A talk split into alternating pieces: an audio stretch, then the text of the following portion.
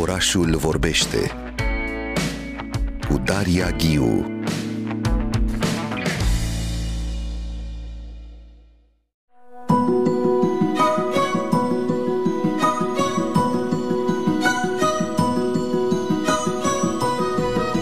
Și primul dialog al acestei dimineți cu Adriana Sohodoleanu. Bună dimineața, Adriana! Bună dimineața! Mă bucur că suntem din nou împreună aici la Orașul Vorbește, într-o dimineață de miercuri. Îmi place, ne deschidem mereu diminețile de miercuri împreună. Și tema de astăzi, dialogul nostru, va fi despre feminin și masculin în gastronomie, nu? E privit așa mâncarea destul de codată din punct de vedere al genului, nu? Mâncarea sănătoasă feminină, grătarul masculin și deja îmi vine să râd când mă gândesc la grătarul masculin. Și un stil de a găti exact. poate fi și el masculin sau feminin. Hai să ne gândim mai întâi la aceste atitudini și modul în care privim mâncarea dintr-o perspectivă uh, codată, să-i spunem așa, Adriana? Deși mâncarea nu are un gen, Uh, ceea ce ajunge în coșurile noastre de cumpărături, în farfurii, în oale, crătiți și pe grătare, este foarte puternic influențat de, de gen. Exact cum ai spus, um, Fetele sunt uh, cu sălățelele și uh, băieții cu grătarul. Um, și o explicație destul de facilă ar fi și faptul că, uh, din punct de vedere istoric, uh, femeile au stat mai mult pe lângă casă și au avut grijă de grădină și uh, de gospodărie, pe când uh, bărbații Uh, uh, erau cei care uh, plecau la câmp, uh, se ocupau de, uh, de lucrurile mai grele uh, și automat lucrul cu focul intra și în această uh, categorie. Prin urmare, grătarul uh, este apanajul bărbaților, s-ar spune. Așa cum se mai spune ceva și uh, chiar cu multă mândrie Uh, de o anumită parte a baricadei că bărbații sunt mai buni bucătari decât femeile, nu? Of, da, nu, nu mai suport să aud asta și mi-amintesc că acum câteva săptămâni vorbeam despre stereotipuri și gastronomie și aici uh-huh. suntem tot pe acest teritoriu al stereotipurilor, al prejudecăților, cum, cum, le deco- cum le demontăm până la urmă astăzi, când știm că uh, vorbim despre fluiditatea identităților, a genurilor, mai putem să avem un asemenea discuție, clar că el e foarte prezent, dar mă gândesc cum îl privim noi critic. Suntem într-o societate heteronormativă și cam așa sunt toate în Europa și peste ocean. Prin urmare, uh, vorbim, uh, dar nu schimbăm foarte mult lucrurile momentan, dar cred că punem, plantăm semințe și se vor vedea la un moment dat și rezultatele. Um, trebuie să privim lucrurile, spun eu, din punct de vedere al evoluției istorice.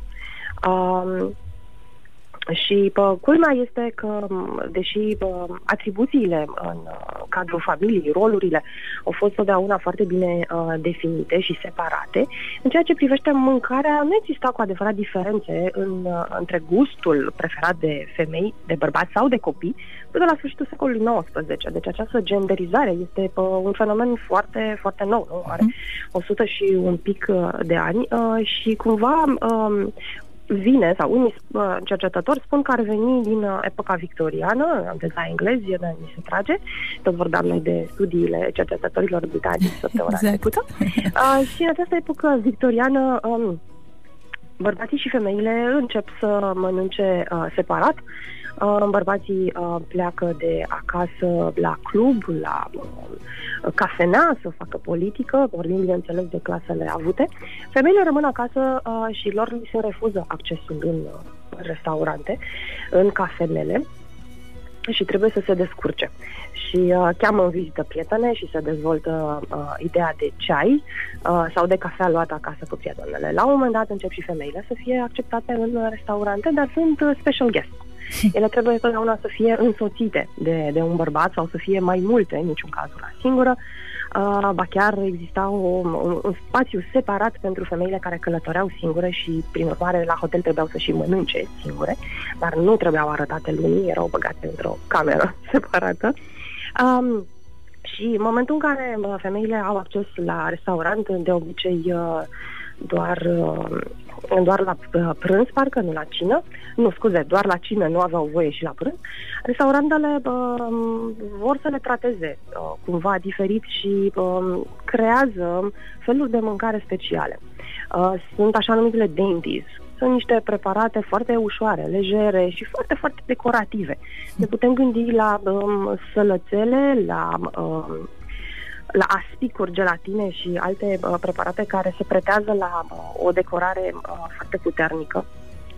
Uh, și prin urmare femeile încep să fie asociate cu acest tip de mâncare foarte ușoară și foarte uh, superficială, să spunem așa, lăsându-i pe bărbați nu uh, să se ocupe de lucrurile serioase, de mâncarea um, sățioasă, grea, nu? Da. Uh, grea și care are greutate și în plan moral.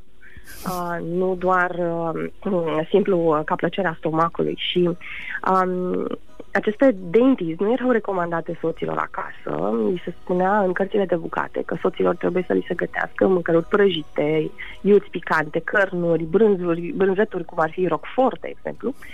Deci gusturi foarte intense. Uh, ba chiar uh, cărțile de bucate aveau un nume de genul o mie de feluri în care să faci, să-i uh, faci plăcere soțului tău. Uh, și uh, se, da, este această idee de uh, femeile mănâncă lejer, țin dietă, sunt foarte uh, uh, în, uh, în touch cu, uh, cu modul în care arată, cu în care se prezintă corpul lor în, în societate și bărbații mai puțin. Pentru că, da, totdeauna Uh, trebuie să ne raportăm și la uh, percepțiile uh, tradiționale sau uh, în vigoare în acel într-un moment sau altul în societate cu privire la uh, feminitate, cum arată o femeie feminină, cum se comportă, la corporalitate și la corpolență. Exact, nu? Trebuie de să fie... Vine totul frugal, să mănânce atent, puțin. De fapt, da, e această imagine. Aveau și, dacă ne gândim în trecut, Acum. toate acele costume, rochile femeilor, corset, totul sunt foarte bine strânse, abia respiră femeile, nu? În, uh, da, în, în culturile anglosaxone, până la un anumit punct, pentru că la un moment dat uh, femeile trebuiau să fie destul de, de solide, uh, mai ales în Statele Unite. Există o, o o relatare a unei universități de la începutul secolului 20, uh, um, care raportează foarte uh, încântată părinților și uh, susținătorilor financiari că în acel an școlar um, uh, fetele uh, înrolate în școală, în, la universitate, uh, s-au îngrășat. ce se doreau femei puternice, uh, solide, care să poată să ducă gospodăria uh, într-o perioadă în care nu existau, uh, în care ideea de servitor începe să dispară, prin urmare femeia trebuie să facă mult mai multă muncă în gospodărie, chiar și în clasele superioare. Și vine și acel moment în istorie în care apar semipreparatele și femeia e, e emanciparea femeii în care nu mai gătești atât de mult, totul e mult mai rapid, ți se face această reclamă, nu doar trebuie să iei un praf, îl pui, îl amesteci da. cu ceva, l-ai pus în uh, cuptor. Exact, dar ea se suprapune cu intrarea femeii în câmpul muncii, exact. pentru că vorbim despre al doilea război mondial, bărbații pleacă la război, cineva trebuie să, să producă acasă, pentru că băieții de pe front aveau nevoie de una de alta, femeile le iau locurile în fabrici, uzine și peste tot. Um, prin urmare, uh, copiii și bătrânii care rămân acasă trebuie să uh, fie hrăniți într-un mod cât mai simplu, rapid uh, și preferabil ieftin. Partea tristă este că după întoarcerea bărbaților de pe front, a celor care au fost norocoși să se întoarcă, femeile s-au întors un pic la tradiță și faptul că au demonstrat că puteau să, să facă lucruri de bărbați au, au fost uitat, inclusiv în bucătării, pentru că au fost din nou trimise în bucătăria domestică și nu asociem totdeauna bucătăria de acasă cu mama, bunica, mătușa, cu femeile familiei, da. cele care gătesc pentru a aduce plăcere familiei. Ei bine, când vorbim de bucătările profesionale, vorbim da, de bărbați. Asta e interesant. Da, în familie avem imaginea... de un alt femei. Da. Exact. Și vorbim de un alt tip de, de bucătar care nu gătește pentru simpla plăcere a invitațiilor lui, a clienților lui. El uh, este o persoană creativă, nu este o persoană care gătește din datorie, cum o face femeia în fiecare zi. Bărbatul din bucătăria de restaurant este unul care împinge granițele, este unul care efectiv caută steluțele, gloria steluțelor în Michelin, față de femeia de acasă care vrea să-și vadă copiii și soțul cu un zâmbet așa larg pe față și frecându-se pe burtică, nu? Da, e acea imagine e, întotdeauna a, a femeii, bunică, mamă, care strânge pe toată lumea în jurul ei, cu bucatele ei, uh, creează anumite tradiții gastronomice, uh, o regăsești, ai, ai nevoie... Exact, da. asociezi mama cu anumite feminină. gusturi. Da. da. Și cu rolul de suport, că iar să vorbim de gen și femeia totdeauna are acest rol de suport. Um, și um, casa a fost um, gândită, iarăși mă refer la victorieni, pentru că multe s-au schimbat atunci. Um, vorbim și de, practic, de revoluția industrială și atunci se schimbă lucrurile, nu doar se schimbă și pornind de la considerente economice. Uh, casa a fost gândită ca un ca un cămin, un confort pentru bărbați, pentru că bărbații erau actorii economici. Bărbații erau, erau cei care uh, aduceau pâinea în casă și o puneau pe masă și mă refer la clasele de, de mijloc. În uh, clasele lucr- în, în clasa uh, lucrătoare, femeile mergeau și ele în fiecare zi la muncă, erau angajate și uh, se gătea mult mai puțin acasă și se mânca mult mai prost. Dar alta, asta e altă discuție. Da, poate o abordăm și pe asta. Chiar mă gândeam totuși că în societatea contemporană, uh, tații, bărbatul în familie, de multe ori a, are și acest rol. Sunt familii în care bărbatul gătește în mod constant și el da. strânge da. în jurul mesei pe toată lumea. S-au mai da, schimbat da. aceste roluri. Uh, mi se pare foarte uh, interesant că se schimbă, de fapt, în timp astăzi, nu? Cei tați care sunt și foarte uh-huh. implicați în creșterea copiilor și se ocupă inclusiv de bucătărie și poate chiar mai și vorbim alimentele. de... Mm, da.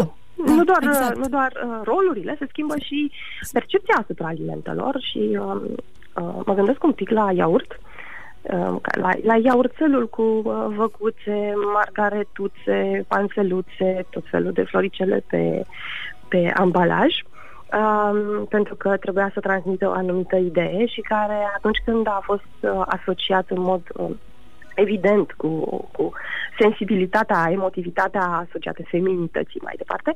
Um, acum am, am observat de curând că au apărut în magazine, nu știu dacă și la noi, iaurturi uh, în ambalaj negru, cu un fond foarte clasic și uh, foarte serios, pentru că și, băr- și iaurtul poate fi o mâncare de bărbați.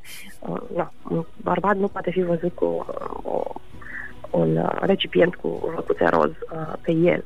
Uh, și dacă vorbesc de de alimente, trebuie să mai spun două lucruri, te rog să mă lași să le spun că da, prea Diana. faine. Vorbim de zahăr, care atunci când era scump, și deci foarte rar, uh, nu era nici feminin, nici masculin, dar astăzi noi ne gândim la dulciuri, ciocolățele, prăjiturele înghețate, nu? Ca fiind uh, pentru femei și copii. Uh, zahărul devine uh, feminizat în momentul în care uh, coloniile produc suficient de mult zahăr ca lumea bună să aibă acces la el în, uh, într-o cantitate mai mare decât înainte. Uh, și uh, începând de secolul 18 și mai ales 19, vorbim de înghețată, da, un produs uh, pe bază de zahăr, uh, care uh, se pare că este cel mai feminizat uh, aliment posibil, se consideră, um, și uh, care la început se uh, servea în uh, saloane speciale, în cofetările, am spune noi astăzi, care au fost gândite ca spații feminine în care bărbații, dacă se duceau, se duceau pentru a întâlni doamne.